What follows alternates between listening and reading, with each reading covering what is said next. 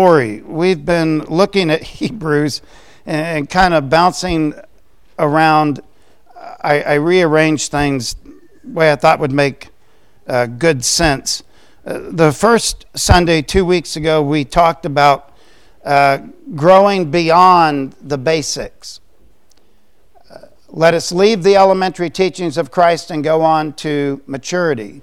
We learned from a baseball clip that maturity meant perfection. So the bar should be set high, even though we know we will not ever reach that position.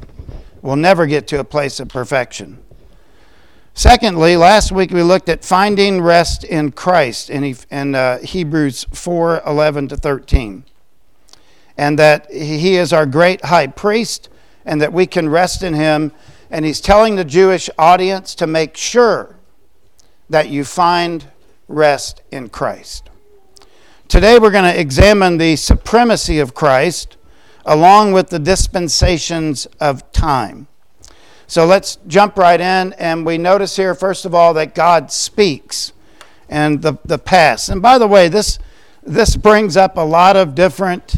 Uh, a lot of different views, a lot of different understandings of this, and I'm giving you my interpretation. There are others um, but anyway, long ago, and at many times, in many ways, God spoke.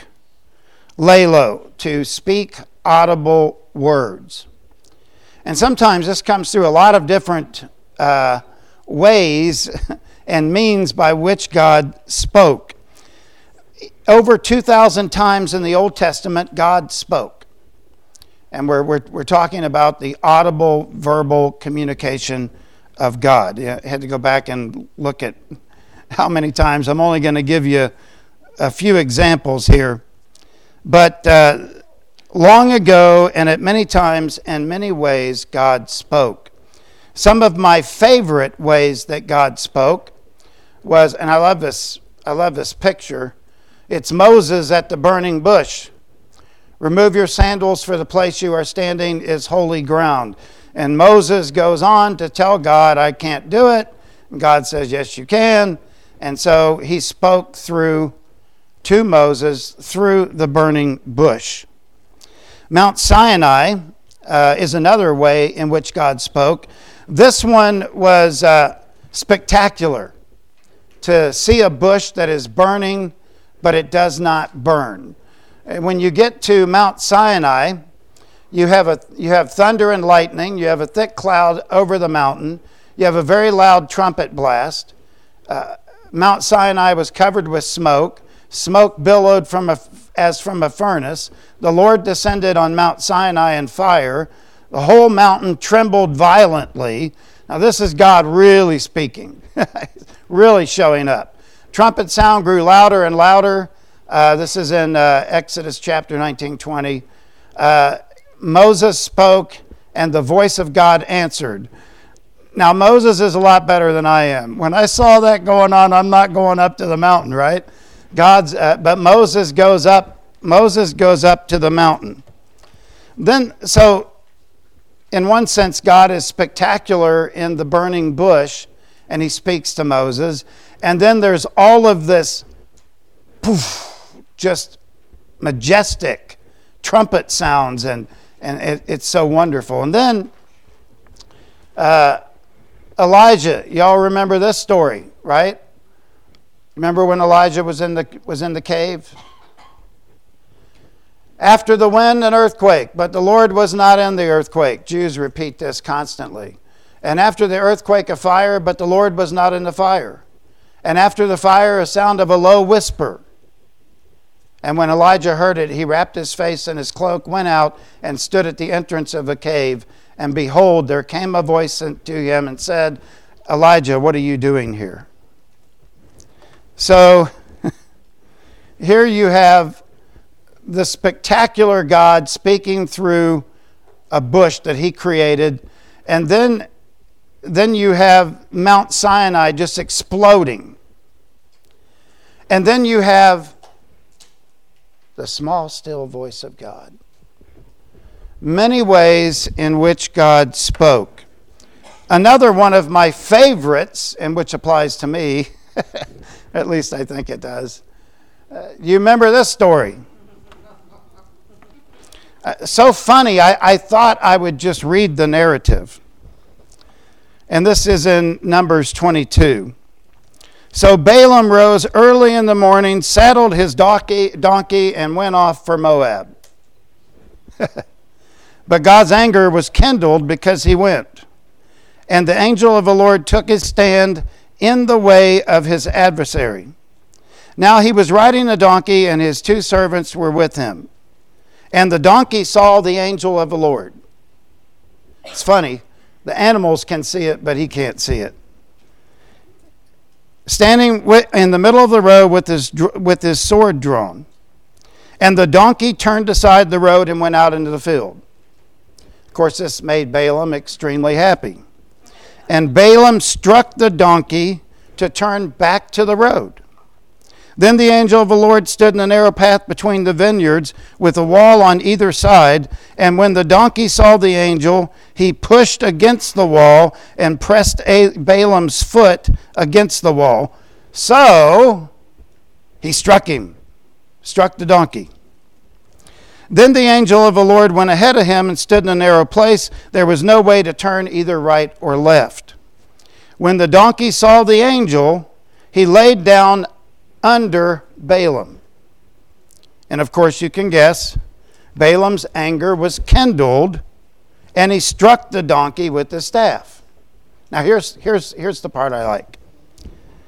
Then the Lord opened the mouth of the donkey. So I figure if he can speak through a donkey, he can speak through me. And he said, Balaam, and this is the donkey talking to Balaam. Can, this gives Mr. Ed a whole new meaning. What have I done to you that you have struck me these three times? And Balaam said, instead of freaking out, instead of freaking out, like this is a normal occurrence, because you have made a fool of me. I'm, I'm thinking, no more pita bread there, Balaam. I wish I had a sword in my hand, for I would kill you. And the donkey said to Balaam, and this is important.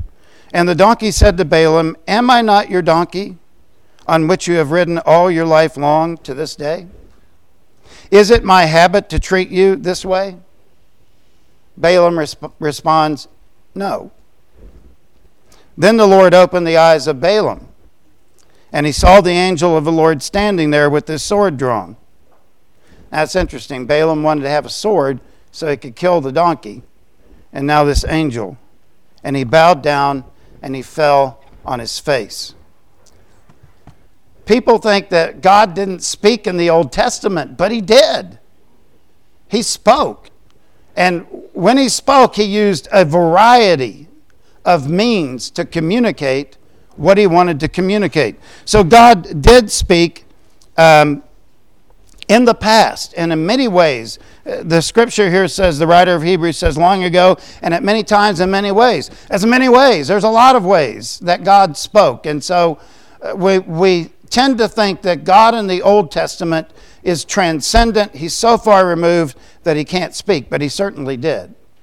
And sometimes it was terrifying, and sometimes you could barely hear it. And yet God spoke. Then we talk about the prophets. God spoke to our fathers by the prophets. Uh, prophetes.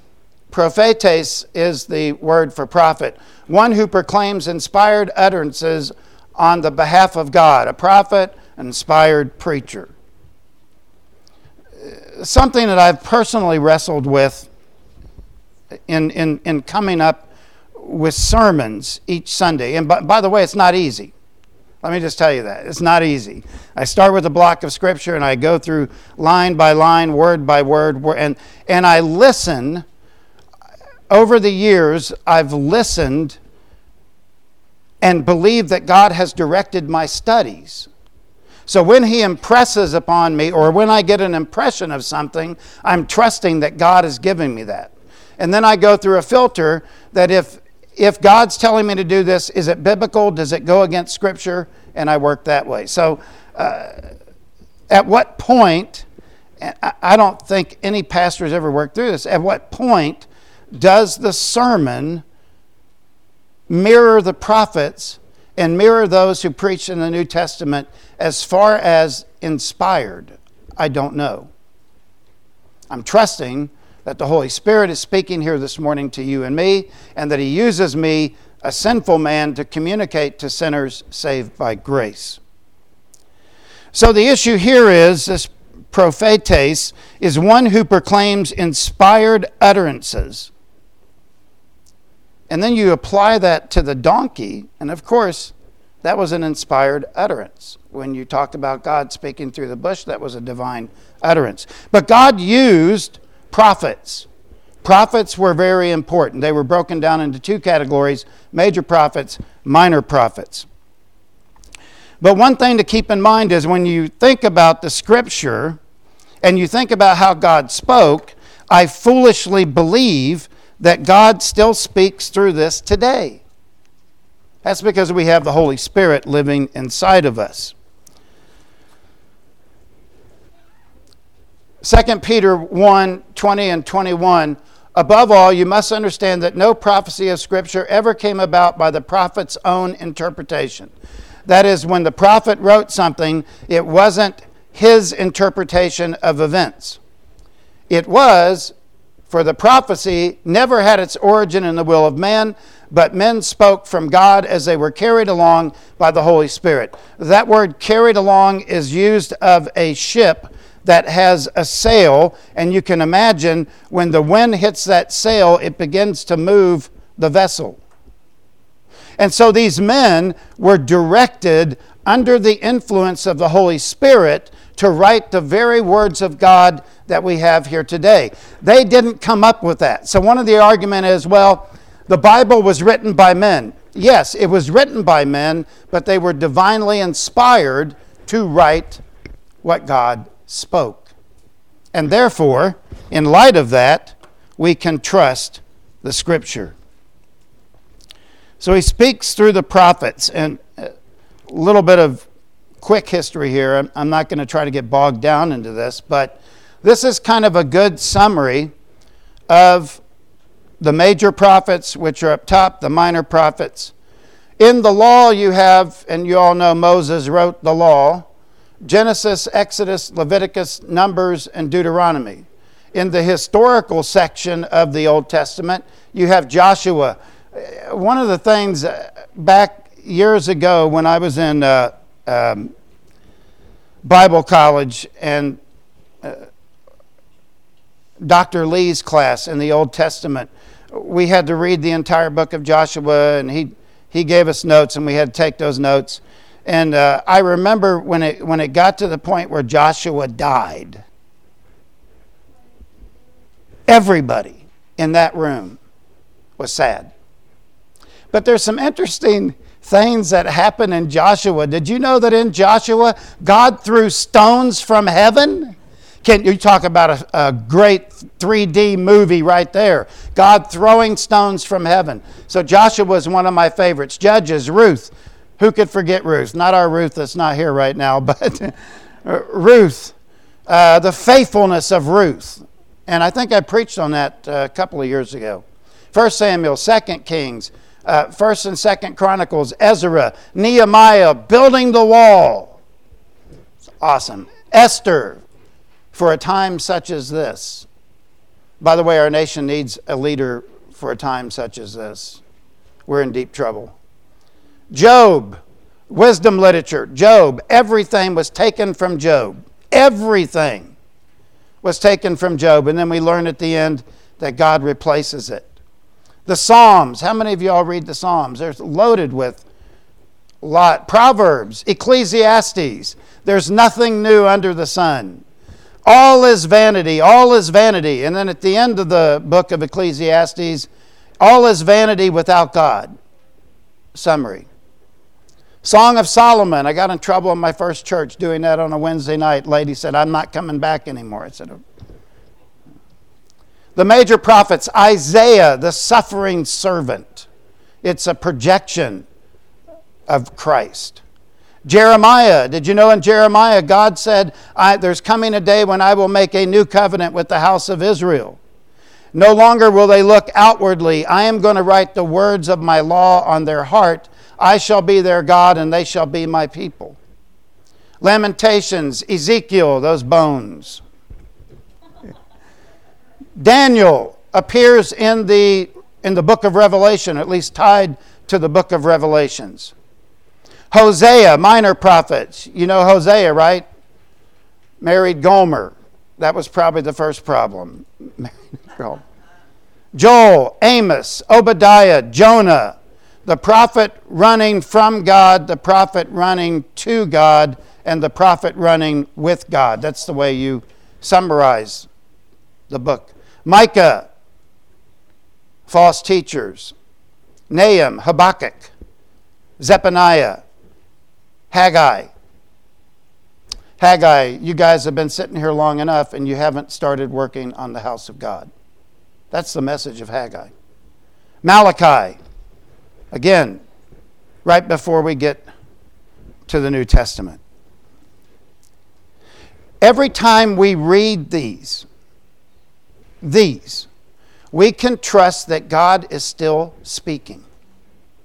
We can trust that no matter what verse of Scripture we find ourselves in during the week, we can know that we are hearing the voice of God because God speaks. He still speaks. Now, oftentimes, and I would encourage you to, to read your Bible because you find within the wonderful scriptures, you find enough to help you during your times of trouble and hardship and trials. It also helps to hear God speak about victories and joy. And so, definitely, God did speak. But particularly in the Old Testament, I want you all to realize the Old Testament projects a coming Messiah. And so, when God spoke in the past and He spoke through the prophets, He also speaks about his son. Now, I want to go through a series of relationships, a series of relationships that the son has, at least from the author. And this is why it's so important. Um, this, these four verses, this is why it's so important because the author begins by showing the relationship of the son to many different factors. And the first one is the Son, and creation. But in these last days, he has spoken to us by his Son. This is verse uh, 2. Whom he appointed the heir of all things, through whom also he created the world. Last days. Eschatos himara. Eschatos hamara. And what that means is final. Now, the, at least the word last does eschatos. Humara, days, has many different interpretations. People just look at days and they go, well, it's just one word. But in, in the Greek and Hebrew, words have stems and they have relationships and they have all of these things that branch out. And so the words carry different meanings. This word, and I went through and looked them up this week, this word can mean a 24 hour period from sun up to sun up the next day. It can mean a 24 hour period. And by the way, when God created the world in those uh, six days of creation, that was a 24 hour period that we know. None of us can create the world. And I just get so, I don't know. When, when I hear this, there were a thousand years between one day and the next day, I, I go, no, no, it wasn't that way. It came in a 12 hour period, this word days. It can refer to sun up to sundown, that's a 24 hour period. I don't know what time the sun came up this morning, but it'll go down about 7:30 tonight. It's about 12 hours or so. It can refer to these days, the word days, can refer to light and darkness, possibly used in metaphors. This is an interesting one. I didn't know this till I went back and looked up this, uh, followed the the nuance of, of the word, the etymology of the word, it can mean a court of justice. Now that's interesting. In these last days, so something's happening here. But ultimately, I think it means a period of time, a specific period of time. Uh, Spence Jones, in his commentary, wrote the former denoting the pre messianic age, and the latter the post or the messianic period. So when it says that in these last days God has spoken to us through the Son, it is a new day of dispensation that Jeremiah was talking about.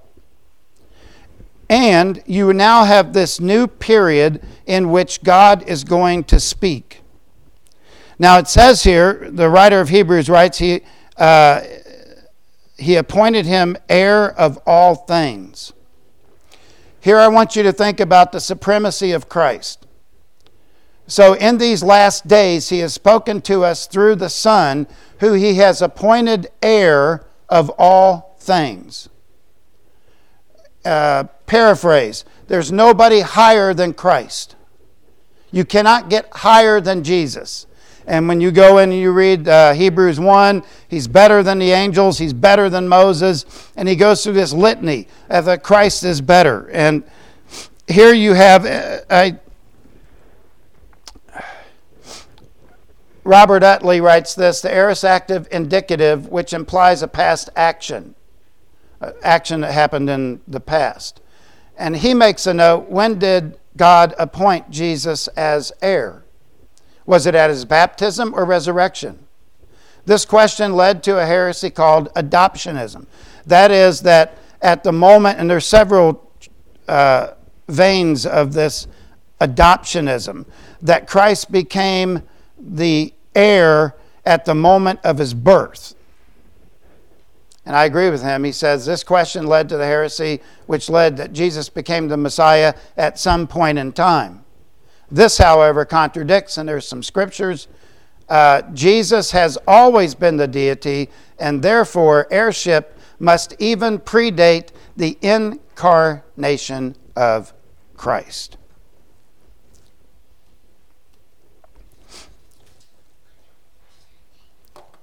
The issue here is that Christ has always existed. He existed before time began. He was in the beginning. When God said, Let us make man in our image, who was he talking to? The Holy Spirit was involved in creation, Jesus was involved in creation, and God was involved in creation. There was never a time that Christ did not exist. He has always existed. And to that point, He will continue to exist for all eternity. And therefore, He's able to offer us eternal life because He is eternal life. First uh, uh, Colossians, excuse me, Colossians 1:16. For by him all things were created, in heaven and on earth, visible and invisible, whether thrones or powers or rulers or authorities, all things were created by him and for him. That settles the issue that Christ has always existed even before God shed his word upon this world. Secondly, we want to look at the Son and the Father. Look at verse 3. He is the radiance.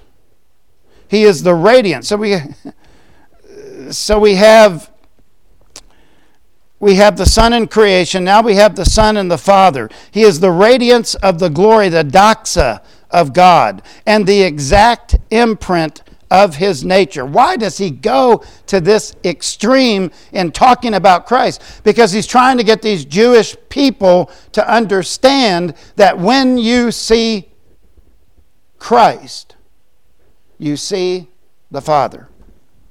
The radiance, apaugasma, apaugasma, the reflection of God, the imprint, the charakter, the charakter is an exact representation when you take a photo and you take a picture of a person, I know you can Photoshop it and do all kinds of things, but if you take just a regular picture of, let's say, this group over here, which is right leaning,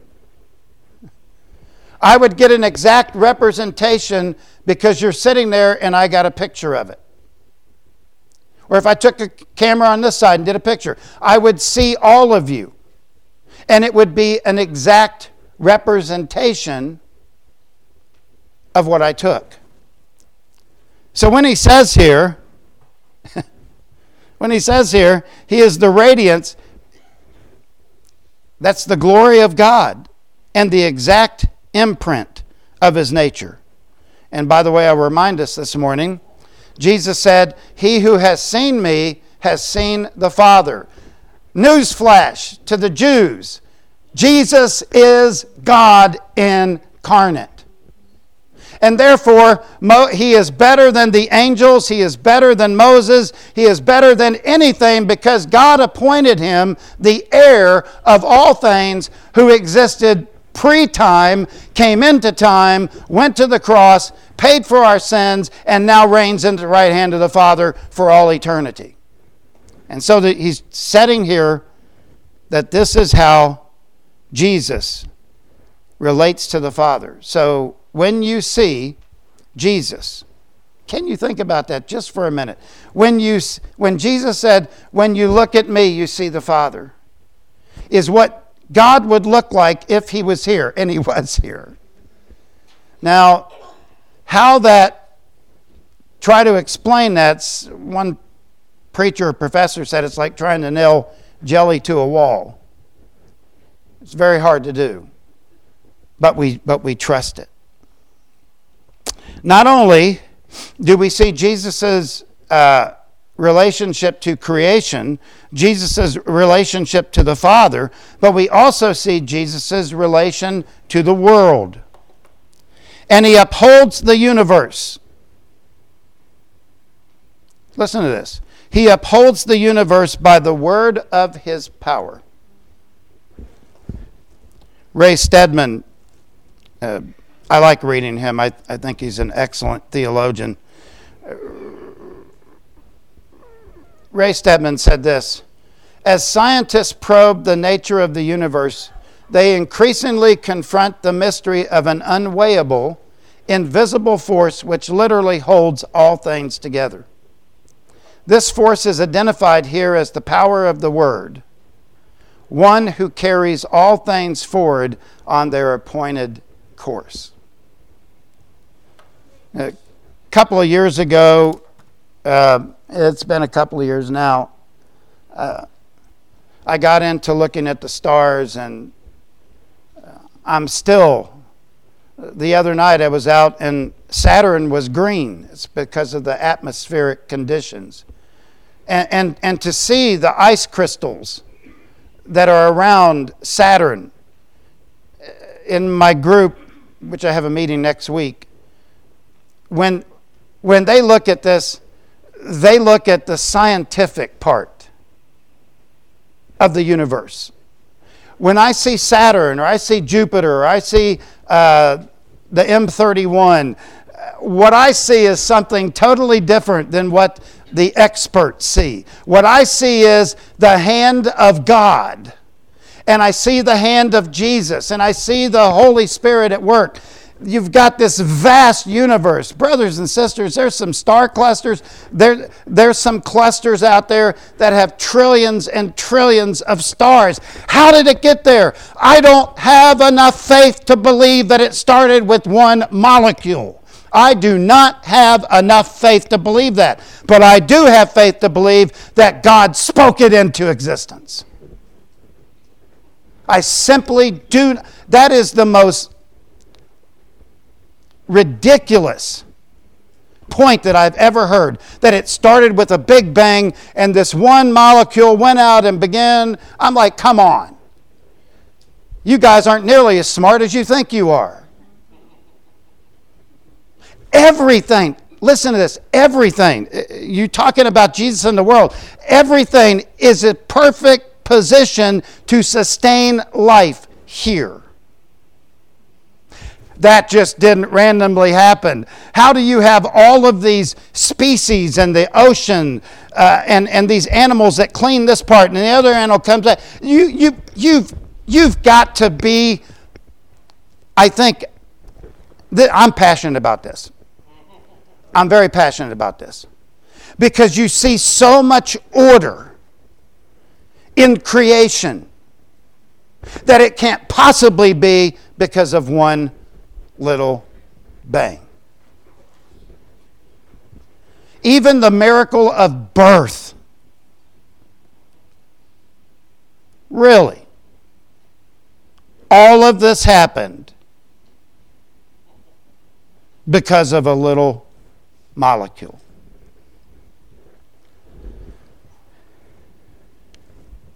He upholds the universe. He upholds the universe with the power of His Word. And I, I look at all these things, that's, I look at all these things as you know what? You know what? Jesus is who He said He was.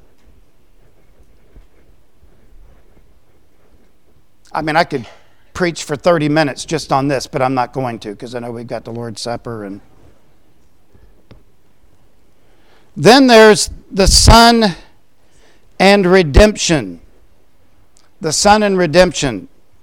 And after making purifications for our sin, katharismos, that means to clean us from ritual contamination. Think of these decon stations that we went through in the military where we'd go through the, the decontamination station and we'd take a shower, we'd do all this, and we come out the other side clean. The writer here is making a point, very, very predictable point. After purifications for sin, he sat down at the right hand of the majesty on high.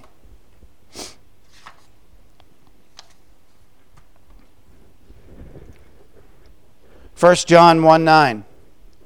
If we confess our sins, he is faithful and just to forgive us of our sins and to purify us from all unrighteousness. If you are in Christ today, you have been purified. You are clean. You are not filthy before the God, and positionally, you are righteous before God. You said, Well, Pastor Mike, don't I stumble and sin? Yes, but you can never lose that position because once Christ finished his work on the cross, it was paid for. You don't have to pay for it again. Next time Satan reminds you of your past, you remind Satan of his future. And I know that there's people that live with guilt, guilt, guilt. Let me. Father, I sinned. I shouldn't have done that. Get on with your life. Don't live in the guilt. I just happen to believe that if you confess your sins, He will cleanse you. And it doesn't matter if it's a big one or a little one. We were talking the other day about a big one and a little one. big sin and little sin. Sin is sin whether it's big or little. And I know we like to classify them. But all you have to do is confess your sin and Christ will forgive it. That's, that's a promise. But if anyone does sin, John 2 1, if anyone does sin, we have an advocate with the Father, Jesus Christ the righteous. Jesus is at the right hand of the Father, which, by the way, is a position of power and authority. Who is this that he can forgive sin? What's Jesus Christ? It's God incarnate. He can forgive it. 1 John 2 2, right after this verse. But if anyone does sin, we have an advocate with the Father, Jesus Christ the righteous. 1 John 2 2, he is the propitiation for our sin, not only for our sins, but for the sins of the whole world. Of course, it's for the whole world because Jesus created the world, and for him and by him were all things created, so that God may get the glory and we might have a relationship with him. This is not about anything else except Jesus. It always has been, it always will be, and it can be nothing else. I once had a deacon in my first church said he's not trusting in just what Jesus did. I was shocked. Called that the first church of Satan. Amazing. Thank goodness we've got great deacons here. Having become, verse 4, having become as much superior to angels as the name he has inherited is more excellent than theirs. Jewish people, not us, Jewish people, Jesus is where you need to be. That's where you find rest. And when you get that rest, you move on to maturity, to superior, uh, uh, to uh, to perfection, and you seek to grow in Christ, not in a system of religion. I, I learned a lot growing up. I had some I had a good Sunday school class that we were involved in, and, and they put up with a lot of my questions.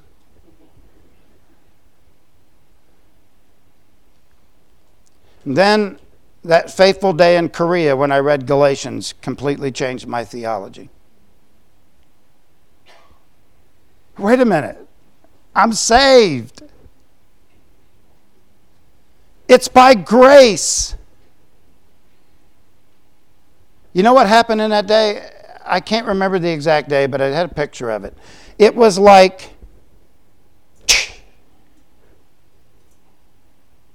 and ever since then, God's given me a passion for this grace. What it means here is Christ has been crowned with glory. Christ has been crowned with glory. Let's close this because now we've got to go into the Lord's Supper. God spoke in the Old Testament and He speaks today through Christ. Christ is the Savior of the world. Christ is higher than anything and is seated at the right hand of God. Praise God. This is a big one. Christ will forgive our sins, whatever they may be, and wipe them clean the day you trust in Christ. And then you go through your life and you start making mistakes and stumble and sin and fall. Christ will forgive you and wipe that away. If you haven't trusted in Christ, you're not sure, please come this morning. Uh, maybe you want to rededicate or anything that you want to do. You, you come as we have this time of, of invitation.